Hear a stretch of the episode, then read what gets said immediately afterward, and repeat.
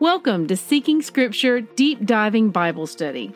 I'm Christy Jordan, and I want to help you develop a first hand relationship with the whole Word of God. For links and graphics mentioned in my podcast, please visit the corresponding post on seekingscripture.com. May Yahweh bless the reading of His Word.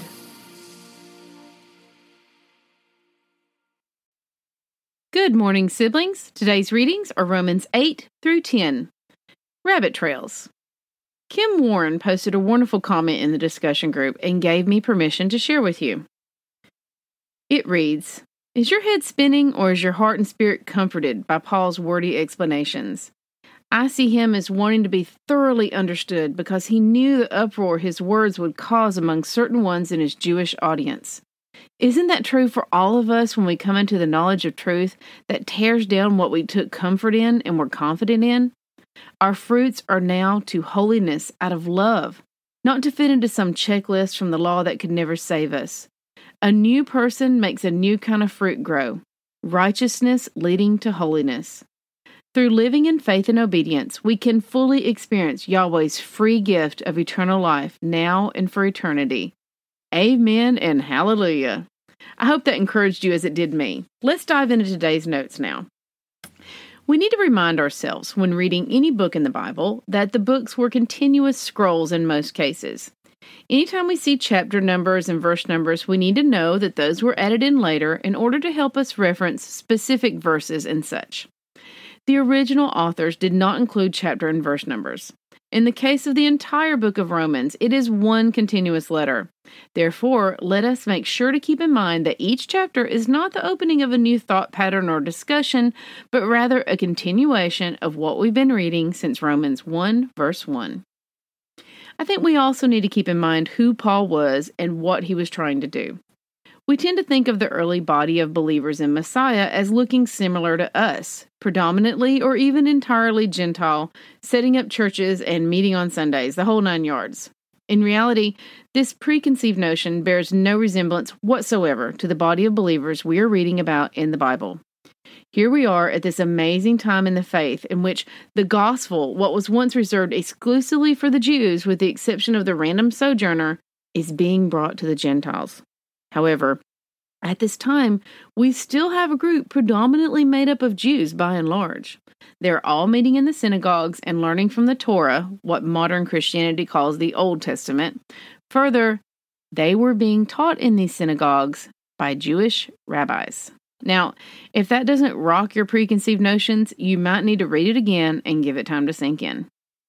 We should never hesitate to set aside inherited knowledge when we find it contradicts the truth of Yahweh. And if this doesn't surprise you, then kudos to you, because it sure surprised me when I realized this fact just a handful of years ago. As we begin Romans 8, I'd like to clarify that condemnation under the law is brought about by the imperfection in us when we walk in the flesh rather than the spirit, which renders us unwilling to submit to Yahweh's law. But through Messiah, we receive the indwelling of the Holy Spirit, which writes the law on our hearts. See Jeremiah 31 33. And leads us to submit to the Father, walking in the Spirit rather than the flesh, thereby walking in obedience. Paul says this perfectly and in a surprisingly concise statement. Romans 8 7. For the mind that is set on the flesh is hostile to God, for it does not submit to God's law. Indeed, it cannot.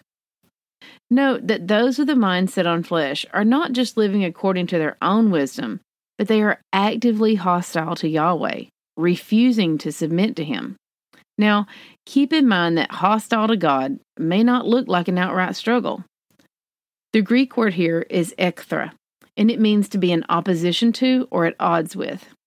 When we feel that pride rising up and our neck stiffening at the thought of bringing anything in ourselves under the authority and control of Yahweh, that's what standing in opposition to him looks like. I lived in opposition to him most of my life, but if you saw from the outside looking in, you'd think I was a wonderful Christian at the time. I'm grateful that the Father saw right through to my heart and targeted my will for a holy makeover. We're going to circle back to this verse in a minute. Now, key things to remember we die to the flesh and find life in the Spirit. Having our mind controlled by our old nature is death. Having our mind controlled and guided by the Holy Spirit leads to life. Romans 8:13 reminds me of Deuteronomy 30:19, which Deuteronomy 30:19 is one of my favorite verses in the whole Bible, just in case you wanted to know. Deuteronomy 30:19 reads, "I call heaven and earth to witness against you today, that I have set before you life and death, blessing and curse. Therefore, choose life that you and your offspring may live." And Romans 8:13 reads, "For if you live according to the flesh, you will die." But if by the Spirit you put to death the deeds of the body, you will live. I think with so many examples like this, you can clearly see how a knowledge of the foundational scriptures helps Paul's words to make more sense. One Bible I have had the excellent footnote that stated, Because of his naturally sinful state, man has an innate rebellion against being told to live the way of righteousness. This is further evidence of living in the Spirit rather than living in the flesh. The flesh fights against submission to the Father, but the Spirit welcomes it. Y'all, I was a Christian living in flesh for most of my walk. We're still learning and will be all of our lives. But Ricky and I often talk about how we've never felt the Holy Spirit as we do now in our lives. The difference is absolutely remarkable.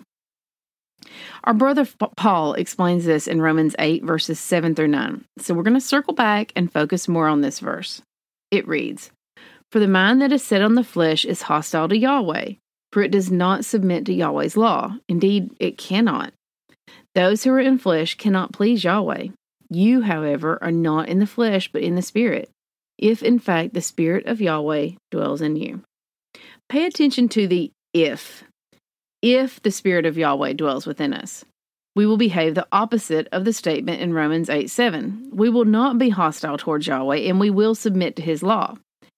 There's often a power struggle that takes place between believers and Yahweh at some point in their walk. Just as Jacob struggled all night with Yahweh, sometimes we have to struggle before we bend our will and submit to Him. That struggle can take on many forms haughtiness, pride, judgment of others as a mean of def- means of deflecting from examining ourselves, refusal to read certain parts of the Bible because we might have to change, etc. Sometimes people spend years or even a lifetime running from Yahweh. So much energy goes into our struggling against Him.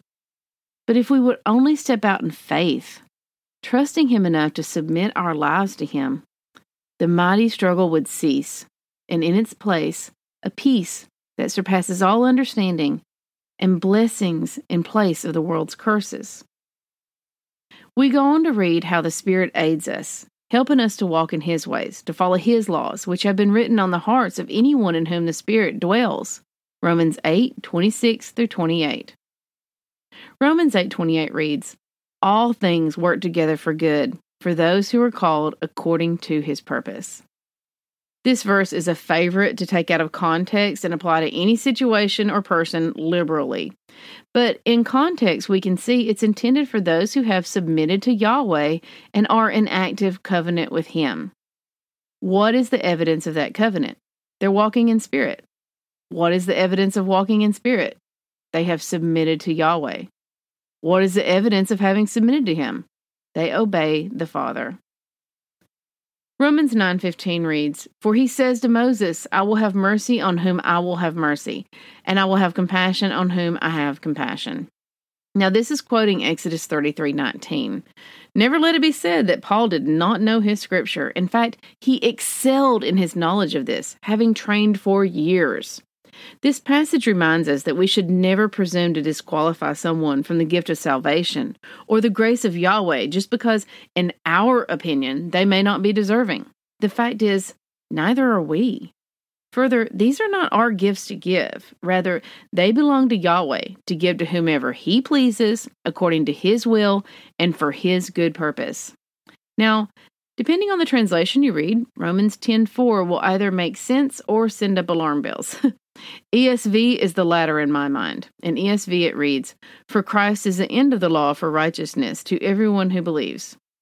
Other translations say culmination or fulfillment of the law. I tend to go with fulfillment, as it means to fill it up to its fullest, to walk it out with the full love and grace that Yahweh intended it to be. Romans 10, verses 6 through 9, is strongly reminiscent of Yahweh's words in Deuteronomy 30, verses 11 through 14. That passage in Deuteronomy reads, For this commandment that I command you today is not too hard for you, neither is it far off. It is not in heaven that you should say, Who will ascend to heaven for us and bring it to us, that we may hear it and do it?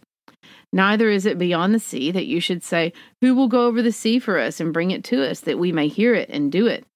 But the word is very near you. It is in your mouth and in your heart, so that you can do it. Take your time reading today's passages, keeping in mind that Yahweh has told us he does not change, and Paul is a loyal servant and therefore would not contradict Yahweh. Tomorrow's reading is one that is often overlooked today and yet brings so very much of the current fulfillment of prophecy into focus, and it is but a continuation of the letter we are currently reading. Test everything, hold tight to what is good. 1 Thessalonians 5:21. We are saved by grace alone. Obedience is not the root of our salvation, but it is the fruit. May Yahweh bless the reading of his word. I love y'all. Bye bye.